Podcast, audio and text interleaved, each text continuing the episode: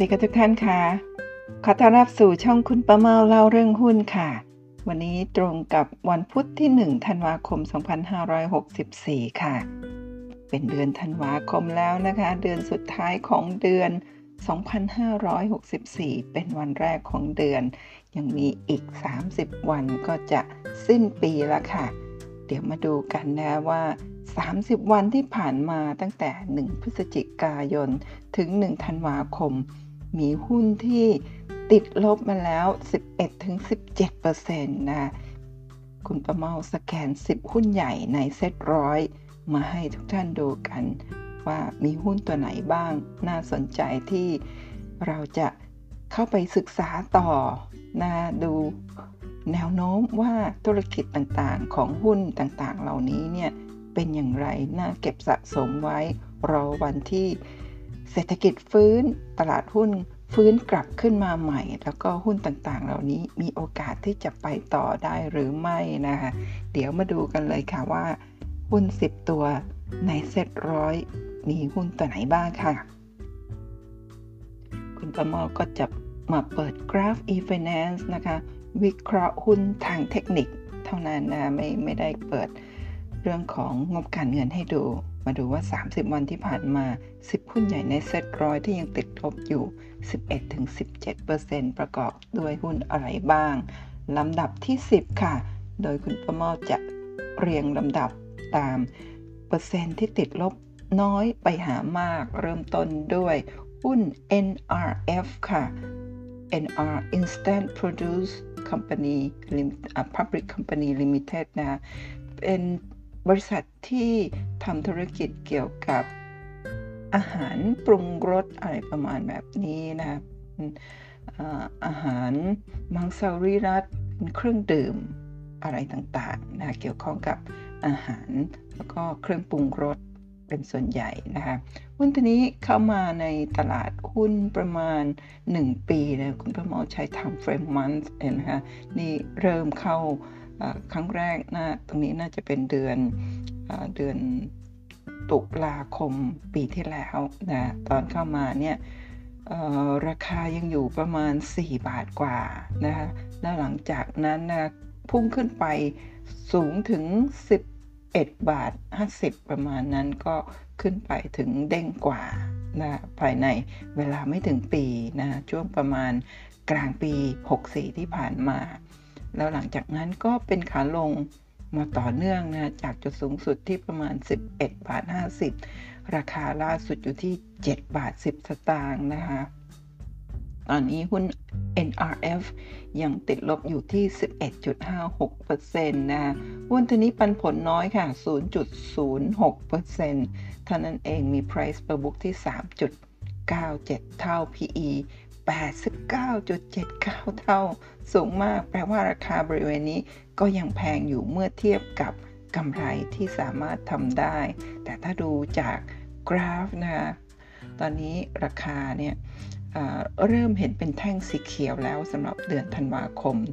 หลังจากที่ลงมาต่อเนื่องเดือนที่ 1 2 3 4 5 แล้วก็เดือนที่ 6 เดือนนี้นะเริ่มเห็นเป็นแท่งสีเขียว มีโอกาสที่จะไม่ลงต่อ แต่ถ้าจะลงตอนนี้จะมีแนวรับข้างล่างอยู่ที่ประมาณ 7 บาท 25 สตางค์นะคะ ถ้ารับไม่อยู่ก็นี่ครับกลับไปโลเก่า แต่ว่าก็ต้องดูผลประกอบการของงบไตรมาส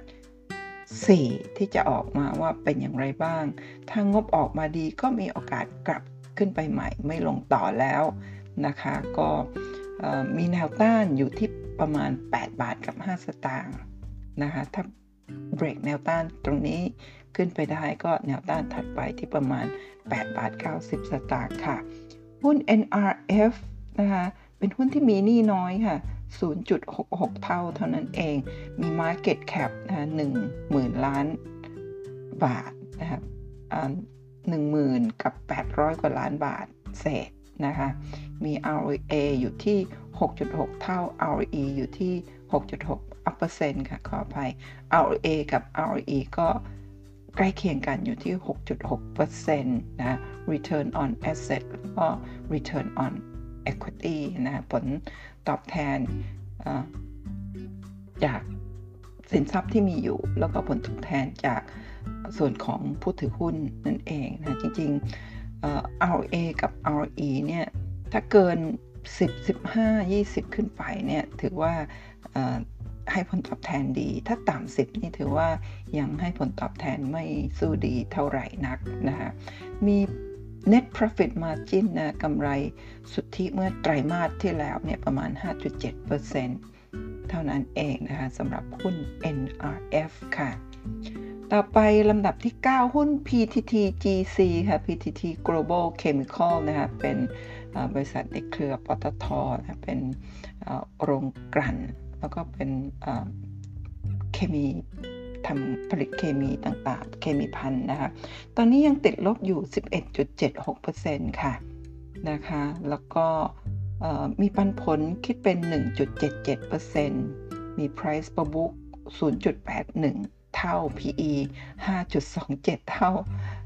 DE นี่นะคะ0.8 ถือว่าค่าต่างๆ ตรงนี้ต่ำมากๆ แปลว่าราคาบริเวณแถวนี้ที่ 57.25 บาทเนี่ย เป็นราคาที่อยู่ในโซนต่ำเลยทีเดียวนะคะ ตอนนี้หุ้น PTT GC มี Market Cap อยู่ที่ 250,000กว่าล้านบาท มี ROA ต่ำค่ะ ไม่แน่ใจว่าเป็นเพราะว่า ธุรกิจนี้หรือเปล่านะที่ทำให้มีค่า ROA ROE ต่ำเมื่อกี้จำได้ไหมคะที่หุ้น NRF คุณประมาบอกว่าถ้า ROA ROE ต่ำกว่า 10เนี่ยก็ถือว่าสร้างผลตอบแทนไม่ค่อยดีนัก มีความเป็นไปได้ว่าหุ้นในกลุ่มเคมีพันแล้วก็กลุ่มปิโตเคมีแล้วก็โรง โรงกลั่นนะคะก็มีผลตอบแทนในช่วงปีที่ผ่านมาปี 63 ปีที่เกิดวิกฤตโควิด -19 เนี่ยผลตอบแทนผลตอบแทนต่ำนะแล้วก็ส่วนใหญ่ในหลาย ๆ บริษัทเนี่ยจะขาดทุนในปีที่แล้วนะคะ ในปีนี้ของ PTT GC เนี่ยมี net profit margin ในไตรมาสล่าสุดอยู่ที่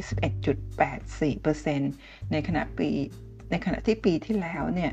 มีบางไตรมาสเนี่ยขาดทุนนะคะคุณป้าหมอจำไม่ได้ว่าทั้งปีเนี่ยปีที่แล้วขาดทุนด้วยหรือเปล่านะคะแต่ว่าไตรมาสล่าสุดนี้เริ่มมีกำไรแล้วนะหุ้น PTT GC เนี่ยจริงๆแล้วเป็นการควบรวมระหว่าง PTT AR แล้วก็ PTT AH ในอดีตนะแล้วก็ควบรวมตั้งบริษัทใหม่ช่วงประมาณปี 2011 ช่วงน้ำท่วม นะคะ แล้วก็เปลี่ยนเป็นชื่อ PTT GC แล้วก็ราคาอยู่บริเวณแถวนี้ 3-40 บาทมาโดยตลอดจนกระทั่งช่วงประมาณปี 2018 นะคะ 2561 ในปีที่ตลาดหุ้นดัชนีทำจุดสูงสุดที่ 1,800 กว่าเนี่ย PTT GC ก็ขึ้นไปทำจุดสูงสุดที่ 100 กับ 5 บาท และหลังจากนั้นดัชนีตลาดหุ้นก็ ตกลงมานะจาก 1,800 กว่า ลงมาโดยตลอด หุ้นตัวนี้ก็ลงตามดัชนี แต่จริงๆ แล้วดัชนีที่ลงเนี่ยเป็นเพราะว่าหุ้นตัวใหญ่ ๆ แบบนี้ลงก็ชุดดัชนีลงมาด้วยนั่นเอง ก็เป็นขาลงมาโดยตลอดนะคะแล้วก็โดยเฉพาะช่วงวิกฤตโควิด -19 ในปีที่ผ่านมาเนี่ยลงไปทำจุดต่ำสุดที่ประมาณ 23 บาทเท่านั้นเองหลังจากนั้นก็พุ่งขึ้น อย่างรวดเร็วนะไปทำจุดสูงที่ประมาณ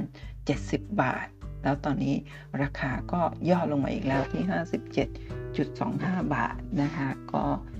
ตั้งแต่เมื่อสัปดาห์ที่แล้ววันศุกร์ที่ 26 พฤศจิกายนนะก็ทั้งโลกมีแพนิคเซลแล้วก็ราคาน้ำมันน้ำมันดิบนะครับลงมาเยอะมากจากน่าจะ 80กว่าเหรียญตอนนี้เหลือประมาณ 60กว่าเหรียญนะคะก็ลงไปเยอะมากใน 2-3 วันที่ผ่านมา นั่นเองนะก็เลยทำให้หุ้นในกลุ่มน้ำมันต่างๆ กลุ่มปิโตรเคมีก็ราคาก็ไหลลงมาแรงๆ แบบนี้ ราคาในช่วงแบบนี้นะถือว่าเป็นราคาที่อยู่ในโซนไม่สูงมากนักแล้วนะมีแนวรับอยู่ที่ประมาณ 55 บาท ราคาล่าสุดอยู่ที่ 57 บาท 25 ถ้า 55 บาทเนี่ยรับไม่อยู่นะฮะก็แนวรับถัดไปก็จะอยู่ที่ประมาณ 43 บาทบริเวณนี้นะคะแต่ว่าถ้ารับอยู่นะแนวต้านถัดไปก็จะเป็นที่ 63 บาทนะผ่าน 63 บาทไปได้ก็จะขึ้นไปถึง 70 74 บาทเลยทีเดียวสำหรับหุ้น PTTGC นะคือถ้าเรามองในระยะยาวเนี่ย ราคาบริเวณนี้เนี่ย ค่อยๆ ทยอยสะสมน่าจะทำได้ เพราะตอนนี้เนี่ยถ้าดู indicator ต่างๆเนี่ย เริ่มที่จะใกล้จุด oversold แล้วนะคะ ปกติเวลา oversoldมากๆแล้วเนี่ย ก็จะมีแรงซื้อกลับขึ้นมาได้นั่นเองค่ะ แต่ก็มีความเป็นไปได้นะอย่างวันนี้ตลาดหุ้นเนี่ยบวกขึ้นมานะ22 จุด แต่ว่า 3 วันที่ผ่านมาตั้งแต่วันศุกร์วันจันทร์วันอังคารเนี่ยติดลบต่อเนื่อง 3 วันนี่80 จุด ตอนนี้ขึ้นมาเพียง 20 กว่าจุด ก็ยังไว้ใจไม่ได้ อาจจะขึ้นเพื่อลงต่อ ก็มีความเป็นไปได้ เดี๋ยวเราจะไปดูกราฟกันนะคะคุณประมอในคลิปนี้มีกราฟเซตให้ทุกท่านดูด้วยค่ะ ทีนี้ลำดับที่ 8 ค่ะ หุ้น CPN ค่ะ ยังติดลบอยู่ 12.37%นะคะ หุ้นตัวนี้มีเงินปันผลอยู่ที่ 1.35% price per book value อยู่ที่ 3.26 PE อยู่ที่ 31.63 เท่านะคะ ก็ถือว่าถ้าเทียบกับในกลุ่ม ถือว่าราคาก็อยู่กลางๆไม่ไม่ได้แพงมากเกินไป นะคะ แล้วก็ DE มีนี่ 1.849 เท่า นี่นี่ถือว่าสูงพอสมควรนะคะ Market Cap อยู่ที่ 230,000 กว่าล้านบาท ROA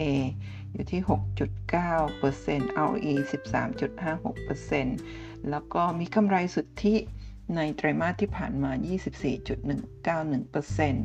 หุ้น CPN ในปีที่แล้วขาดทุน ถ้าจะจำไม่ผิดนะฮะตอนนี้เริ่มที่จะมีกำไรขึ้นมา แต่ว่าจะเป็นกำไรต่อเนื่องหรือไม่ ก็ต้องดูสถานการณ์โควิดนะในสัปดาห์ที่ผ่านมานะคะก็มีข่าวว่ามีโควิดสายพันธุ์ใหม่โอไมครอนนะคะจากประเทศแอฟริกาใต้นะซึ่งไม่แน่ใจว่าตอนนี้จริงๆตามข่าวก็คือ น่าจะไม่ร้ายแรง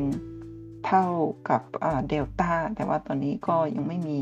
วัคซีนที่จะสามารถป้องกันได้นะก็กำลังอยู่ในช่วงที่ทดลองอยู่ ก็เลยตอนนี้หลายๆประเทศนะคะเริ่มเข้มงวดในการให้นักท่องเที่ยวเข้าประเทศ โดยเฉพาะประเทศญี่ปุ่น ตอนนี้ก็ปิดประเทศเลยค่ะไม่ไม่ให้นักท่องเที่ยว แม้แต่นัก ธุรกิจเข้าไปในประเทศ โดยยังไม่มีกำหนดเวลาที่แน่นอน น่าจะเริ่มวันนี้เป็นวันแรกที่จะปิดประเทศนั่นเองค่ะ หุ้น CPN นะคะมีแนวรับอยู่ที่ 54 บาท 50นะตอนนี้อยู่ที่ 54 บาท 25 เหมือนจะหลุดแนวรับมานะคะแต่ว่า ก็ยังมีคือในช่วงที่ผ่านมาเนี่ยเป็นขาลงมาโดยตลอดตั้งแต่ปี 2018นะที่ไปทำจุดสูงสุดที่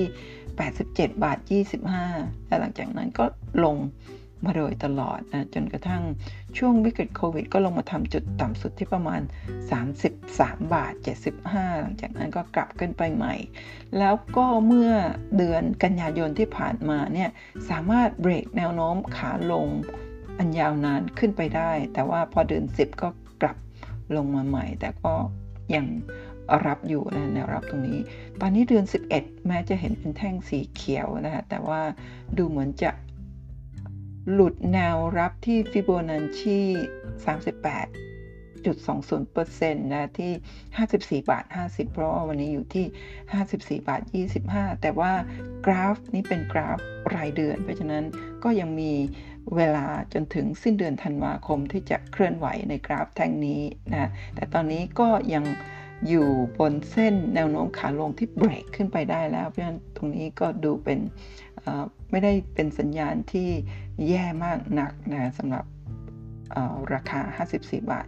25ณตอนนี้ แต่ก็ต้องอรอดูไปจนจนถึงสุดสัปดาห์นี้ แล้วก็สัปดาห์ต่อๆไป จนกระทั่งถึง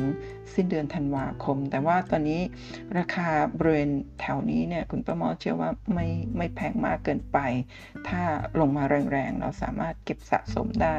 จากเดือนที่แล้วมาถึงตอนนี้ก็ติดลบไปแล้ว 12%เท่ากับเราได้ส่วนลด 12%นั่นเองนะคะ ต่อไปลำดับที่ 7 ค่ะ หุ้น BCP นะบางจาก Corporation นะปั๊มน้ำมันบางจากก็ยังติดลบอยู่ 12.79%นะใน 10 ลำดับนี่จะมีหุ้นในกลุ่มในกลุ่มโรงกลั่นเนี่ยติดลบติดมาด้วยเยอะพอสมควรนะคะตั้งแต่เมื่อกี้ PTT GC แล้วก็นี่ก็เป็น BCP บางจากนะคะ หุ้นตัวนี้มีเงินปันผล 1.65%จริง ๆ หุ้นในกลุ่มนี้ทั้งหมดนะคะโดยเฉพาะในกลุ่มโรงกลั่นเนี่ยจะมีเงินปันผลสูง รวมทั้งหุ้น BCP ด้วยในอดีตที่ผ่านมา แต่ว่า 2 ปีมานี้เนื่องจากเกิดวิกฤตใช่ไหมคะก็ทำให้รายได้ในเรื่องของการกลั่นน้ำมันเนี่ยลดลงไปเยอะมาก ปีที่แล้วก็ขาดทุนเช่นเช่นเดียวกันกับโรงกลั่นโรงอื่นๆนะคะ แต่ว่าพอมาในปีนี้เริ่มที่จะมีกำไร 4%แล้ว ในปีที่ผ่านมาน่าจะขาดทุนหลายเปอร์เซ็นต์เป็นหลัก 10%เลยทีเดียวหลายพันล้านบาทนะคะตอนนี้เริ่มที่จะได้กำไรแล้ว แต่ RA RE ติดลบค่ะนะคะกก็คง กำไรยังยังไม่เยอะมากเท่าไหร่นักนะคะแค่ 4%ก็ค่า price per book value นะครับอยู่ที่ 0.63 เท่า PE 5.37 เท่า อันนี้ถือว่าเป็นราคาที่ถูกมาก ๆ เลยนะคะ ถ้าคำนวณจากค่า PE แล้วก็ price per book แต่มีนี้เยอะค่ะหุ้นตัวนี้ 2.456 เท่าเลยทีเดียว DE ratio นะคะ Market Cap อยู่ที่ 33,000 กว่าล้านบาทค่ะ แล้วก็เมื่อปี 18 เช่นเดียวกันไปทำจุดสูงสุดที่ 44 บาท 50 หลังจากนั้นก็เป็นขาลงมาโดยตลอดค่ะ ในช่วงวิกฤตโควิด -19 ก็ลงมาทำจุดต่ำสุดที่ 13 บาท 70 นะคะ ลงมาเยอะมาก ตอนนี้กลับขึ้นไปใหม่ ล่าสุดราคาอยู่ที่ 24 บาท 90 นะคะก็ยังไม่สามารถเบรกแนวโน้มขาลงขึ้นไปได้ จริงๆ เมื่อเดือนเมื่อเดือน9เนี่ยเบรกขึ้นไปยืนได้แล้ว แต่ยืนไม่อยู่เดือน 10 ไหลกลับลงมาใหม่ เดือน 11 ก็ลงมาใหม่ ตอนนี้มีแนวต้านอยู่ที่ 25 บาท 75 นะ ตอนนี้ราคาอยู่ที่ 24 บาท 90 ถ้าเบรก 25 บาท 75 หรือ 25 บาท 50 ขึ้นไปได้ก็จะเป็นสัญญาณที่ดี มีโอกาสไปต่ออไปเจอแนวต้านที่ 29 บาทได้นะเพราะฉะนั้นถ้าเบรกขึ้นไปไม่ได้เนี่ยมีโอกาสลงมาต่ออีกถ้าสถานการณ์ของโควิดยังไม่ดี แล้วก็ตลาดโลกก็ยังหุ้นของตลาดโลกยังลงต่อก็น่าจะมีส่งผลมาถึงตลาดหุ้นไทยด้วย มีแนวรับอยู่ที่ 21 บาทค่ะสำหรับหุ้น BCP นะคะ ลำดับที่ 6 ค่ะ หุ้น PSL ค่ะ Precious Shipping นะคะเป็นบริษัทเดินเรือนะคะบริษัทเดินเรือในช่วงปีที่ผ่านมานะคะปีที่เกิดวิกฤตเนี่ยบริษัทส่วนใหญ่แล้วจะได้รับผลกระทบ แต่มีบริษัทในกลุ่มเดินเรือเนี่ยได้รับอานิสงจากวิกฤตนะเพราะว่าสายการบินเนี่ยไม่บินก็อาศัยการ ชิปชิปปิ้งส่งของเนี่ยโดยทางเรือก็เลยทำให้เห็นไหมคะ ช่วงวิกฤตเนี่ยลงมาก่อนค่ะ ลงมาแรงๆที่ประมาณ 2 บาท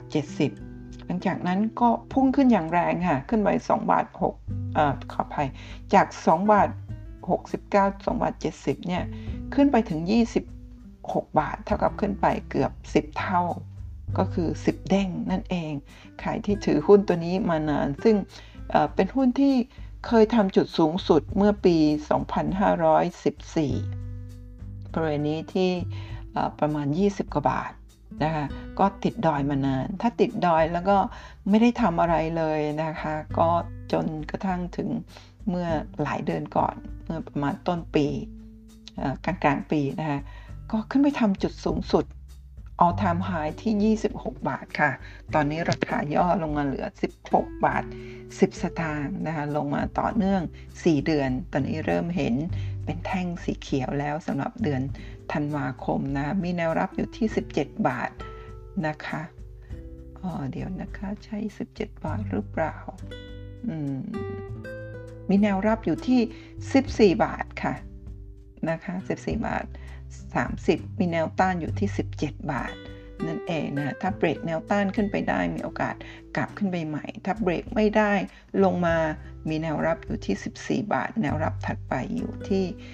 11 บาท 60 60 70 สตางค์ประมาณนี้นั่นเองนะคะหุ้น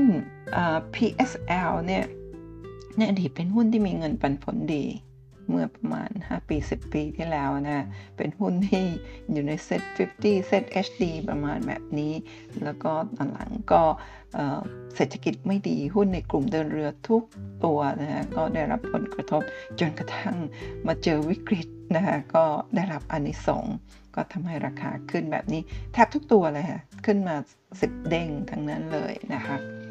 ก็เงินปันผล ในปีที่ผ่านมาไม่มีค่ะ เพราะว่าเพิ่งเริ่มที่จะเพิ่งเริ่มที่จะได้กำไรเห็นไหมคะไตรมาสล่าสุดเนี่ยได้กำไรถึง 45%เยอะสุดเลย ใช่ไหมคะเห็นไหมคะว่า RE RA นี่ยังติดลบอยู่ return on asset แล้วก็ return on equity แปลว่าเรากำไรที่ผ่านมาเนี่ยยังไม่ดีเพิ่งจะเริ่มมาดี แต่ว่าเวลาคำนวณค่าต่างๆ พวกนี้เนี่ยก็น่าจะเป็นค่าของ ปีที่ผ่านมาประมาณแบบนี้นะคะแล้วก็ตัวนี้มี price per book value อยู่ที่ 1.8 เท่า PE 8.97 เท่า ถ้าดูจากค่า price per book แล้วก็ PE ดูเหมือนจะยังไม่แพงเท่าไหร่ เพราะราคาลงมาจาก 26 เหลือ 16 บาท 10 สตางค์ก็ลดลงมา ลดราคาให้ 10 บาท หรือคิดเป็นตอนนี้นะคะหนึ่งเดือนที่ผ่านมาติดลบ 13.26%แต่ถ้าเทียบกับ 6 เดือนที่ผ่านมาเนี่ย ก็ลดลงมาค่อนข้างที่จะประมาณ 40%เลยทีเดียวนะคะ แล้วก็ หุ้นตัวนี้นี่น้อยค่ะ 0.726 เท่ามี Market Cap อยู่ที่ 24,000 กว่าล้านบาทนั่นเองนะคะ ต่อไปลำดับที่ 5 ค่ะ หุ้น IRPC นะคะ ก็เป็นโรงกลั่นในเครือปตท ตอนนี้ยังติดลบอยู่ 13.82%ใน 30 วันที่ผ่านมานะคะ หุ้นตัวนี้ ล่าสุดมีปันผลอยู่ที่ 1.6%นะคะจริง ๆ หุ้นตัวนี้ในอดีตก็ปันผลอยู่ที่ประมาณ 3-5%นะคะเฉลี่ยอยู่ที่ประมาณ 4%นะคะแต่ตอนนี้ลดลงก็ทุกตัวในกลุ่มโรงกลั่น เพราะว่าปีที่แล้วขาดทุนนะคะ ก็ราคาล่าสุดอยู่ที่3บาท82 สตางค์นะคะ price per book อยู่ที่ 0.9เท่า PE อยู่ที่ 5.49 เท่า ราคา 3.82 บาทจึงเป็นราคาที่ถูกมากนี่ 1.2 เท่าก็ถือว่าไม่มากเท่าไหร่นะคะ มี Market Cap อยู่ที่ 76,000 กว่าล้านบาท ROA ROE ติดลบนะเหมือนกับหุ้นในโรงกลั่นตัวอื่นๆ มี net profit margin สำหรับไตรมาสที่ผ่านมากำไรสุทธิ 6.69%ค่ะ ก็ถือว่าไม่มากเท่าไหร่ แต่ว่าเทียบกับปีที่ผ่านมาที่ขาดทุน ก็แปลว่าเริ่มมีกำไรแล้วนะคะหุ้น IRPC มีแนวรับนะอยู่ที่ 3 บาท 38 สตางค์นะฮะ ตอนนี้ราคาอยู่ที่ 3 บาท 82 สตางค์ มีแนวต้านอยู่ที่ 4 บาท 38 สตางค์ค่ะ ตอนนี้ก็คงจะวิ่งในกรอบนี้ ถ้าเบรก 4 บาท 38 ขึ้นไปได้ ก็จะมีแนวต้านถัดไปที่ 5 บาท 12 5 บาท 15 สตางค์นะคะถ้าเบรกขึ้นไปไม่ได้แล้วลงต่อซึ่งจะมีแนวรับที่ 3 บาท 38 ถ้าลงต่อเนี่ยก็คงจะอยู่ที่ประมาณ 3 บาท หรือว่าอาจจะหลุด 3 บาทก็มีความเป็นไปได้นะคะ เพราะว่าถ้าดูจากสัญญาณ indicators เนี่ย ก็ อาจจะมีโอกาสที่จะลงมาได้ แต่ว่าคุณประโมทเชื่อว่าแนวรับที่3บาท38 น่าจะรับอยู่ค่ะ เพราะว่าค่า RSI เริ่มที่จะแข็งแรงขึ้นแล้วนั่นเองนะคะ ต่อไปลำดับที่ 4 ค่ะ หุ้นเมเจอร์ค่ะหุ้นเมเจอร์ซีนีเพล็กซ์นะคะกลุ่มโรงหนัง ในเครือเมเจอร์นะหุ้นเมเจอร์เนี่ยเร็วๆนี้มีข่าวคือขายหุ้นที่ตัวเองเป็นผู้ถือหุ้นใหญ่คือหุ้น SF นะคะถ้าจะไม่ผิดน่าจะเป็นอย่างนั้น ขายให้กับกลุ่ม CPN ค่ะ Central พัฒนานั่นเองนะ ก็เลยทำให้เห็นไหมคะช่วงนี้ราคาพุ่งแรงค่ะจากวิกฤตที่ราคาลงมาประมาณ 11 บาทกว่า พุ่งขึ้นไปถึง 25 บาท นะคะก็ประมาณร้อยกว่าเปอร์เซ็นต์เลยทีเดียวใน 1 ปีที่ผ่านมา ตอนนี้ราคาก็ย่อมาอยู่ที่ 18 บาท 50 นะ จริง ๆ หุ้นในกลุ่มโรงหนังก็ได้รับผลกระทบจากวิกฤตโควิดนะเห็นไหมคะว่าก่อนวิกฤตเนี่ยราคาอยู่ที่ประมาณ 30 30บาท75 แล้วก็ก่อนหน้านั้นนะคะในปี 2016นะหรือ 2559 เนี่ย ราคาขึ้นไปทำ all time high อยู่ที่ 44 บาทกว่าเลยทีเดียวนะคะน่าจะประมาณ 44 บาท 25 สตางค์ แล้วหลังจากนั้นก็เป็นขาลงมาโดยตลอด แล้วก็มาเจอวิกฤตโควิด ก็ลงมาประมาณ 11 บาท 50 หลังจากนั้นก็มีข่าวว่าขายหุ้น SF นะคะ ให้กับ CPN ก็เลยทำให้ราคาพุ่งขึ้น ไปร้อยกว่าเปอร์เซ็นต์ตอนนี้ย่อลงมาขึ้นขึ้นไปประมาณน่าจะ 26 27 บาท ตอนนี้ย่อลงมาเหลือ 18 บาท 80 สตางค์นะคะมีแนวต้านอยู่ที่ 19 บาท 30 สตางค์แนวรับอยู่ที่ประมาณ 16 บาท 30 สตางค์นะคะถ้ารับไม่อยู่ก็มีโอกาสไหลลงมาที่ low เก่า ในช่วงวิกฤตได้ แต่เชื่อว่าน่าจะรับอยู่นะคะเพราะว่าหุ้นตัวนี้เนี่ย ถ้าดูจากถ้าดูดูจาก indicator อย่างเช่น stochastic เนี่ย ตอนนี้เริ่มที่จะ oversold แล้วนะ เวลาที่หุ้น oversold มาก ๆ เนี่ย ก็จะมีแรงซื้อกลับขึ้นไปใหม่ได้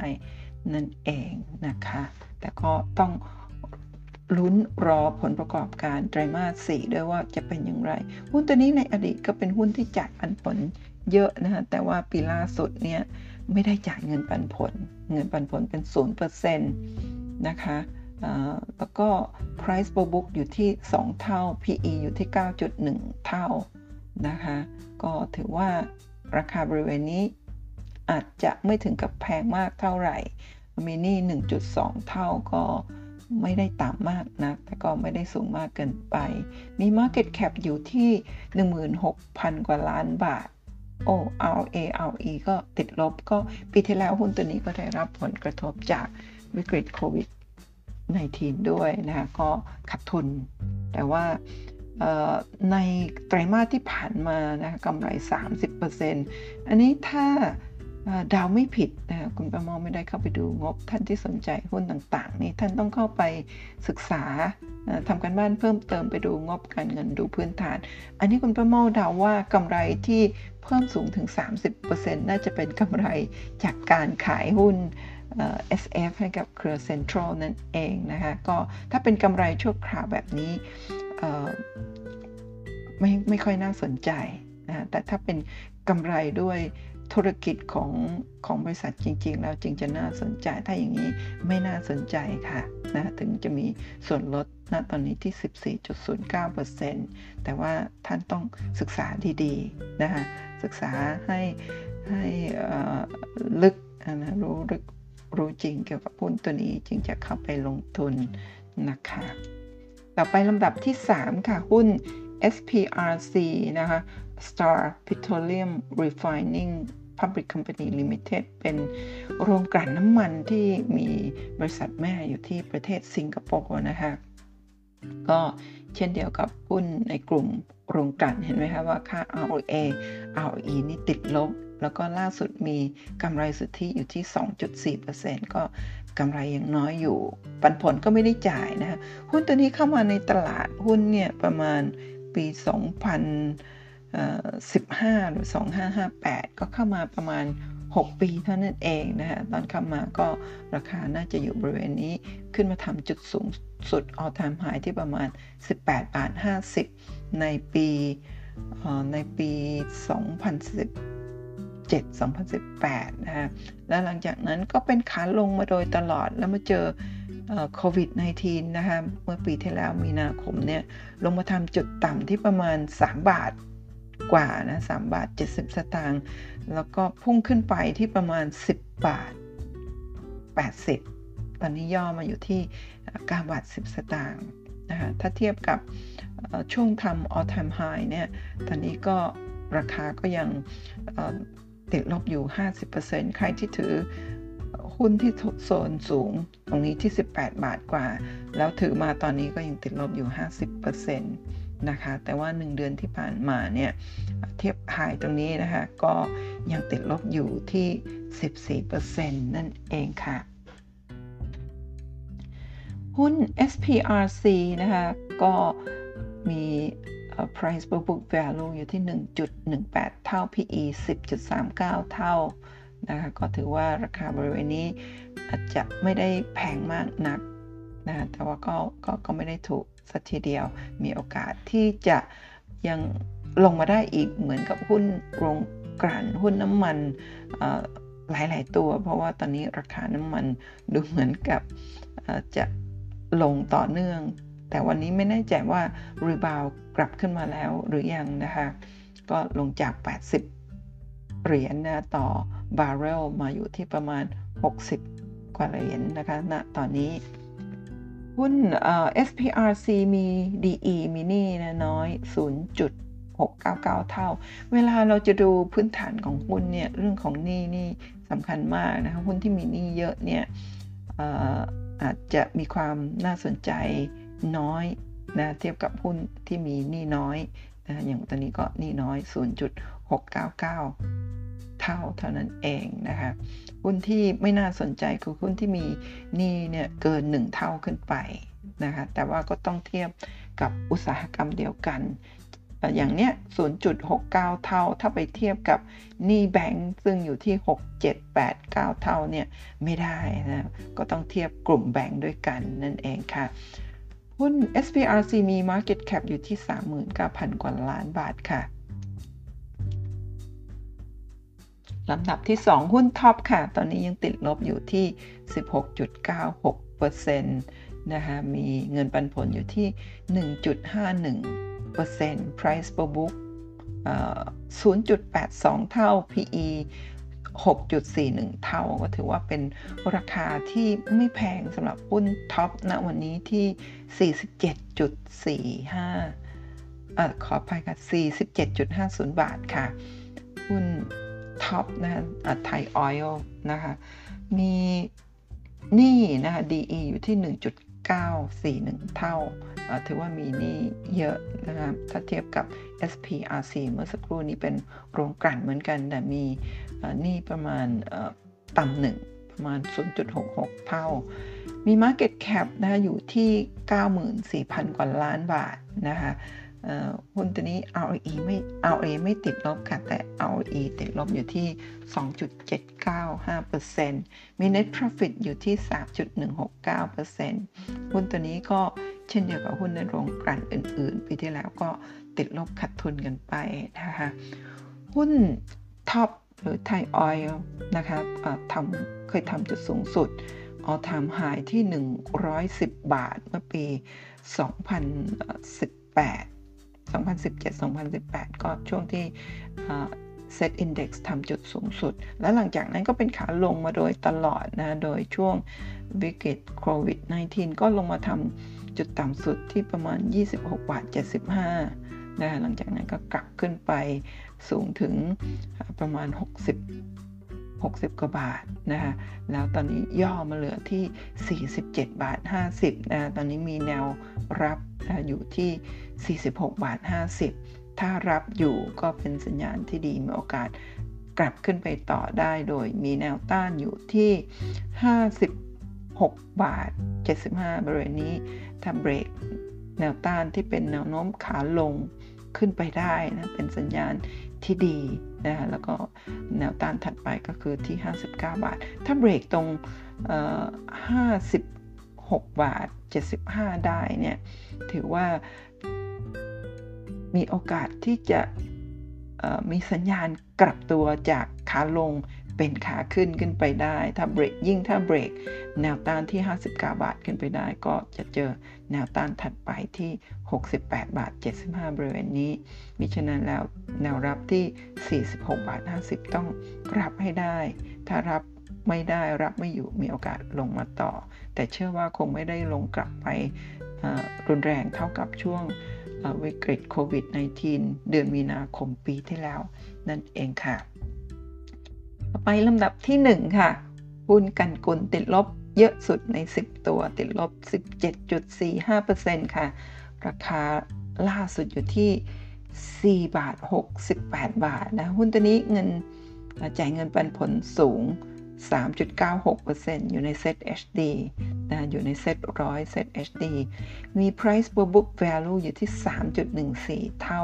ถือว่าก็เริ่มจริง ๆ ไม่แพงถ้าเทียบกับหุ้นในกลุ่มเดียวกัน เพราะหุ้นกันกุลเนี่ยเป็นหุ้นกลุ่มโรงไฟฟ้านะถ้ากลุ่มโรงไฟฟ้าเทียบกับโรงไฟฟ้าด้วยกันที่ค่า price per book อยู่ที่ 3 เท่า PE 11.8 เท่า ถือว่ายังไม่แพงถือว่าถูก เพราะว่าในกลุ่มเนี่ย price per book เขาจะอยู่ที่ 5 6 7 เท่า PE อยู่ที่ 30 กว่าเท่า แต่นี่ price per book กับ PE อยู่ต่ำแต่นี่ตัวนี้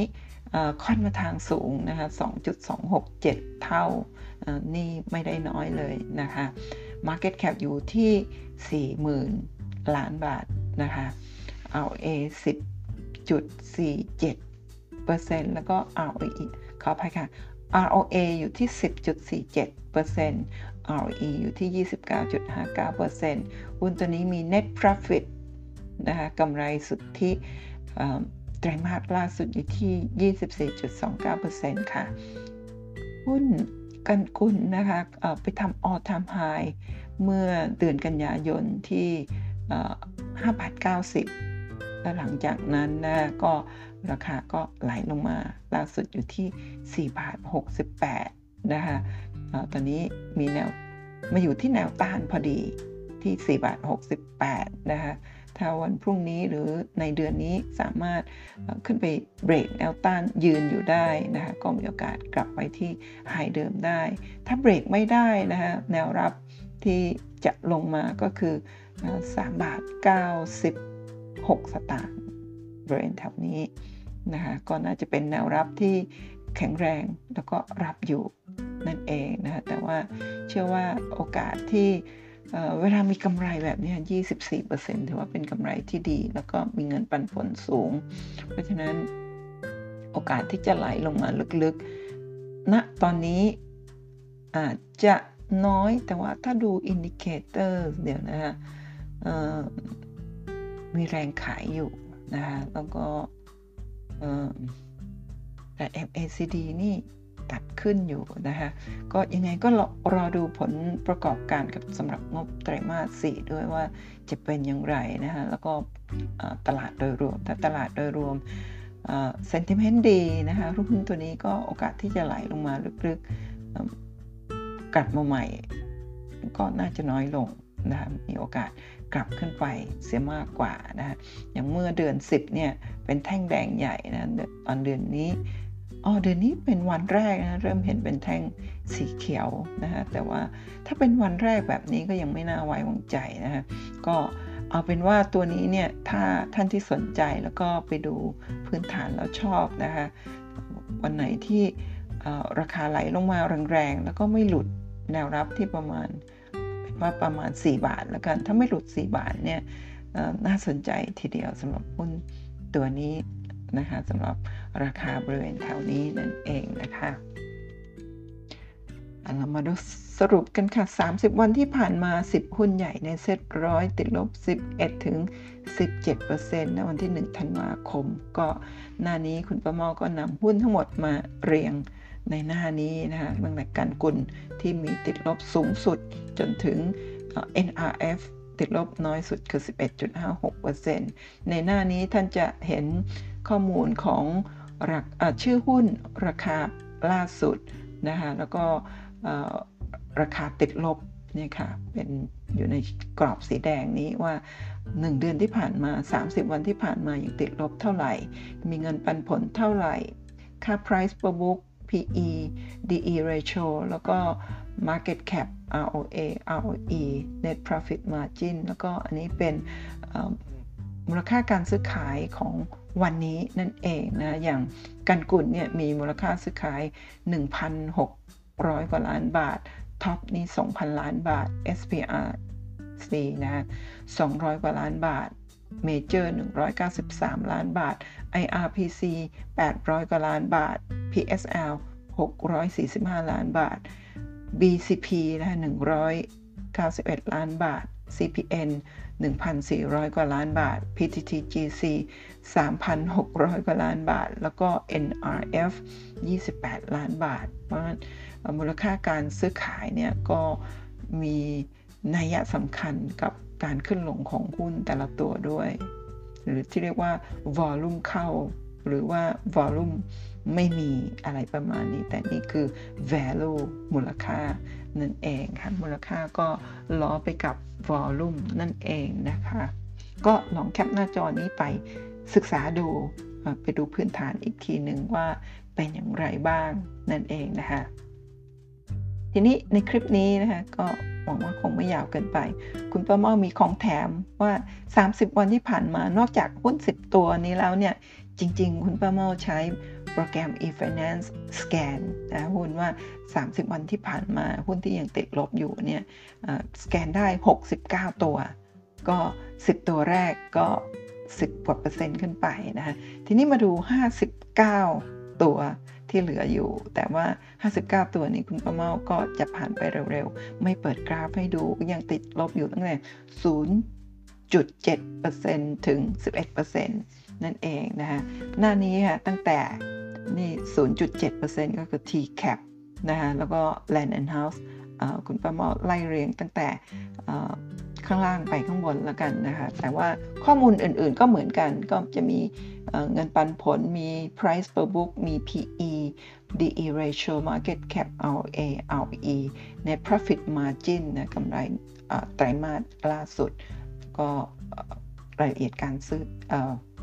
value นะมูลค่าการซื้อขายในในวันนี้นะอย่างตัวนี้ SCP 4,500 ล้านบาทเลยทีเดียว มาดูไล่กันไปทีละตัวนะว่ายังติดลบอยู่เท่าไหร่ อีกครั้งหนึ่งคือ TCAP ติดลบ 0.7% LH ติดลบ 2.3% STGT ใน 1 เดือนที่ผ่านมายังติดลบอยู่ที่ 2.4% KTB ติดลบ 2.5% ACE ติดลบ 2.7% BJC ติดลบ 2.9% Tisco ติดลบ 2.9% SCB ยังติดลบอยู่ 3.1% Tasco ยังติดลบอยู่ 3.2%หุ้นธานีติดลบอยู่ 3.3%หุ้น Q House ติดลบ 3.4%หุ้น OSP ติดลบ 3.7%หุ้น AP ติดลบ 3.8% CK ติดลบ 4 0.7% Super ติดลบ 4.08% BTS ติดลบ 4.16% PTTEP ติดลบ 4.2% EON ติดลบ 4.2% SCGP ติดลบ 4.2%หน้านี้นะคะ ก็ไล่จากข้างล่างเลยนะคะหุ้น InTouch ติดลบ 4.2% VCPG ติดลบ 4.5% WA นะคะติดลบ 4 65% TVO ติดลบ 4.7% KKP ติดลบ 4.9 Steak ติดลบ 5.0 CKP ติดลบ 5.24% TU ติดลบ 5.7%หุ้นราดนะคะติดลบ 5.9% RBF ติดลบ 6.2%ดูโฮมติดลบ 6.2% SCC ติดลบ 6.29% BDMs ติดลบ 6.3% KBank ติดลบ 6.38% GPSC ติดลบ 6.66%ค่ะ แล้วก็หน้านี้นะคะจากข้างล่าง CPF ติดลบ 6.66%สวัสด์ติดลบ 6.9%บ้านปู 7.2% PTL 7.2% Echo 7.2% B Grim 7.6%อมตะติดลบ 7.6% KTC 7.7% PTT ปตทนะ 7.7% Home Pro 8.1%อิชิ IVL MTC ติดลบ 8.1%ทั้งหมดนะคะ PTG นะติดลบ 8.2% PRM เดินเรือนะครับติดลบ 8.3% นี่มาถึงหน้าสุดท้ายแล้วนะคะ ก็คือ BBL นะคะติดลบ 8.5% Global ติดลบ 9% STA สีตรังนะคะติดลบ 9.1% ESO ติดลบ 9.3% Gulf ติดลบ 9.7% OR ติดลบ 9.9% ORI ค่ะติดลบ 10.25% CPG คาราบาวติดลบ 10.2% CPO ติดลบ 11%สุภาลัยนะคะติดลบ 11%มีของแถมอีกค่ะ 16 หุ้นใหญ่เซ็ตร้อยติดลบ 10 ถึง 30%แต่อันนี้เป็นข้อมูลเก่านะวันที่ 1 ตุลาคม 64 ซึ่งคุณป้าเมาเคยทำคลิปไว้แล้วนะคะ ก็มีอยู่แล้วก็เอามาให้ดูท่านไปดู แล้วก็เปรียบเทียบกันกับ เดือนธันวาคมว่ามีหุ้นตัวไหน ที่ในเดือนตุลาคมเห็นไหมคะติดลบถึงอย่างเดลต้าเนี่ย 29%แล้วก็ NRF ติดลบ 10%นะคะ เมื่อเดือนตุลาคมตอนนี้หลาย ๆ ตัวมีตัวไหนที่ยังติดลบอยู่บ้างก็ลองไปดูกันนะ ตอนนั้นดัชนีอยู่ที่ 1,600 กับ 5 จุดค่ะ มีของแถมเพิ่มอีกค่ะ 9 หุ้นใหญ่ในเซ็ต50 นะคะเซ็ต50 ติดลบ 11-14%แต่เป็นข้อมูลของ 12 กรกฎาคม 64 ซึ่งคุณประเมาก็มีทำคลิปเอาไว้แล้วเหมือนกัน เช่นกันก็ติดลบตั้งแต่ 11 ถึง 14%ในหน้านี้ก็ไปดูกัน วันนี้กลุ่มนี้ PE ไม่สูงมากนักนะคะ ก็ลองไปเปรียบเทียบดู ตอนนั้นดัชนีอยู่ที่ 1,549 จุดใกล้เคียงกับวันนี้หรือเปล่าเนาะนะครับประมาณ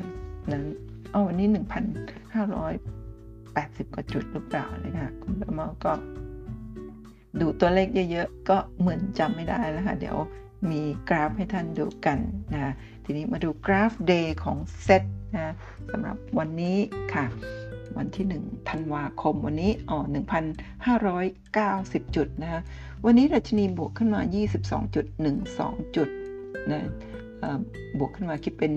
1.41% 22 จุดหลังจากที่ลงต่อเนื่อง 3 วัน 80 จุดนะวันนี้มูลค่าการซื้อขายไม่เยอะมากนักนะคะก็คือ 93,000 กว่าล้านบาท เทียบกับเมื่อวาน 1 5 0 0 0 0 กว่าล้านบาทนะคะติดลบถึง 20 ประมาณ 21 จุดนั่นเองนะคะเห็นไหมครับว่าเนี่ยเป็นแท่งสีแดง นี่เป็นกราฟรายวัน ต่อเนื่อง 4 วันตั้งแต่พฤหัสไม่ใช่ 4 วันค่ะแท่งนี้ 1 2 3 4 5 6 ต่อเนื่อง 6 วัน มีวันนี้เริ่มจะเห็นเป็นแท่งเทียนสีเขียว แต่ว่าจะขึ้นจะเด้งขึ้นเพื่อลงต่อหรือไม่นะแต่ว่าตรงนี้ฮะในทฤษฎีของกราฟนะตรงนี้เราจะเห็นว่ามีแกลบอยู่ทฤษฎีของแกลบคือแกลบ เปิดเอาไว้เพื่อที่จะกลับขึ้นไปปิด แต่จะกลับขึ้นไปปิดเมื่อไหร่เนี่ยไม่มีใครทราบอย่างตรงนี้เปิดแกลบเอาไว้ในอดีตเมื่อประมาณเดือนสิงหาคม เปิดแกลบกระโดดขึ้นกระโดดขึ้น ตรงนี้เปิดแกลบนี่มีแกลบแต่ว่าตรงนี้ถูกปิดไปแล้ว ตรงนี้ก็ถูกปิดไปแล้วนั่นเองอะเห็นไหมคะว่า ตอนที่ขึ้นขึ้นขึ้นขึ้นไปเนี่ยเราคิดว่าเป็นขาขึ้นโอกาสที่จะกลับขึ้นมาจะกลับลงมาปิดอาจจะช้าหน่อย แต่ว่าก็ไม่ได้ช้าเกินไป ตอนนี้เดือนพฤศจิกายนกลับมาปิดเรียบร้อยแล้วปิดสนิทแล้วหรือยังคะเนี่ยถ้ายังไม่สนิทนะคะพรุ่งนี้มีโอกาสลงมาต่อปิดให้สนิทแล้วค่อยกลับขึ้นไป ถ้าจะลงมาปิดให้สนิทแถวๆนี้นะจะมีแนวรับอยู่ที่ บริเวณนี้ 1,547 จุด ถ้ารับอยู่เด้งขึ้นไปต่อ ถ้ารับไม่อยู่นะแนวรับถัดไปอยู่ที่ 1,512 จุดค่ะ ถ้าสามารถที่จะกลับขึ้นไปใหม่ได้นะแนวต้านก็แนวต้านจิตวิทยาที่ 1,600 จุด แล้วก็คงจะกลับไปที่ไฮเก่าประมาณ 1,500 1,600 58จุด ที่ผ่านมาหรือเปล่านะที่ขึ้นไปทำจุดสูงสุดเมื่อสัปดาห์ที่แล้วนั่นเองค่ะ ช่วงนี้ถ้าดู indicators เนี่ยค่อนข้างที่จะ oversold เห็นไหมคะ RSI ตัดขึ้นแล้วถ้าแบบนี้มีโอกาสที่จะถ้า sentiment ของตลาดโลกดีหุ้นหุ้นทั่วโลกขึ้นของเราก็มีโอกาสขึ้น เพราะฉะนั้นวันนี้ที่มาทำจุดต่ำสุดนะคะก็มีโอกาสกลับขึ้นไปใหม่นั่นเองค่ะ ทีนี้มาดู time frame month time frame month ก็คือวันนี้แท่งนี้นะเป็นเดือนธันวาคมเป็นวันแรกนะวันนี้ลงมาทำจุดต่ำสุดที่ 1,563 จุดนะซึ่งจริงๆแล้วเนี่ยเส้นสีเขียวที่เป็นแนวโน้มขาขึ้นตรงนี้เนี่ยมีแนวรับอยู่ที่ 1,566 จุด แต่วันนี้เนี่ยนะคะตลาดหุ้นทำให้เราตกใจว่าหลุด แนวรับที่ 1,566 จุด เพราะไปทำโลที่ 1,563 จุดนะในช่วงเช้าก็ติดลบไปก่อน จากนั้นก็มีแรงซื้อกลับมาตลอดช่วงบ่ายนะคะก็กลับขึ้นไปใหม่ที่ปิดที่ 1,590 จุดนะคะก็อยู่ในกรอบสามเหลี่ยมนี้ ถ้าเลือกที่จะกลับขึ้นไปนะคะก็จะมีแนวต้านอยู่ที่ 634 จุด แล้วถ้าสามารถเบรกเส้นสีเขียวซึ่งเป็นขาลงนะขึ้นไปได้นะที่ 1,654 จุดก็มีโอกาสที่จะไปต่อนะสำหรับเดือนธันวาคมนี้นั่นเองนะฮะถ้าเบรกเส้นแนวโน้มขาลงสีเขียวตรงนี้ที่ 1,654 จุดไปได้เนี่ยแนวต้านถัดไปเนี่ยก็เป็น 1,700 กว่า จุดนะจะทำได้หรือไม่ภายในปีนี้ถ้าไม่ได้ก็คงต้องรอต้นปีหน้าไปแล้วนั่นเองนะทีนี้มาดูกราฟ time frame year ค่ะ time frame year นี่ก็คือตั้งแต่ตลาดหุ้นเริ่มต้นเลยที่ร้อยจุดนะแล้วก็ไซด์เวย์ไม่ได้ไปไหนไกลมากนะประมาณ 10 กว่าปีหลังจากนั้นพุ่งเป็นขาขึ้นตลอดเลยนะคะที่ 1,789 จุด แล้วก็ลงต่อเนื่องจนมาเจอวิกฤตต้มยำกุ้งแท่งนี้ เห็นไหมคะว่าก่อนต้มยำกุ้งเนี่ยมีสัญญาณที่ไม่ดีมาก่อน ตรงนี้ก็เรียกว่าบับเบิลมีฟองสบู่พุ่งขึ้นไป แล้วก็ฟองสบู่แตก แตกทุกปีจนกระทั่งพอแตกเยอะๆแล้วจึงจะรู้ว่าอ๋อที่ฟองสบู่แตกนั่นก็คือกำลังเกิดวิกฤต ต้มยำกุ้ง แล้วก็ after shock ก็ลงมาประมาณ 200 จุด หลังจากนั้นก็เป็นขาขึ้นมาโดยตลอด แต่ว่าระหว่างทางมาเจอ subprime crisis นะ hamburger crisis ที่แท่งนี้หนึ่งหนึ่งสองศูนย์ศูนย์แปดหรือ2551แท่งนี้หลังจากนั้นเป็นขาขึ้นมาโดยตลอดเลยค่ะ ตั้งแต่ปี 51 แต่มาสะดุดเมื่อปีที่แล้วโควิด -19 นะครับปี 63 หรือ 2020 นะคะก็หลุดแนวโน้มขาขึ้น แต่หลุดได้ไม่นานก็มีแรงซื้อกลับขึ้นไปไปยืนอยู่บนเส้นแนวโน้มขาขึ้น ต่อแล้วปีนี้ก็ยังไม่หลุด ถ้าจะหลุดแนวโน้มขาขึ้น อันยาวนานแบบนี้นะ มีแนวรับเส้นสีเขียวนี้อยู่ที่ 1,340 จุดนะคะถ้าจะเลือกที่จะลงมา ตอนนี้แนวรับเนี่ยแนวรับแรกนะคะตอนนี้ รายระดับปีนะอยู่ที่ 1,465 จุด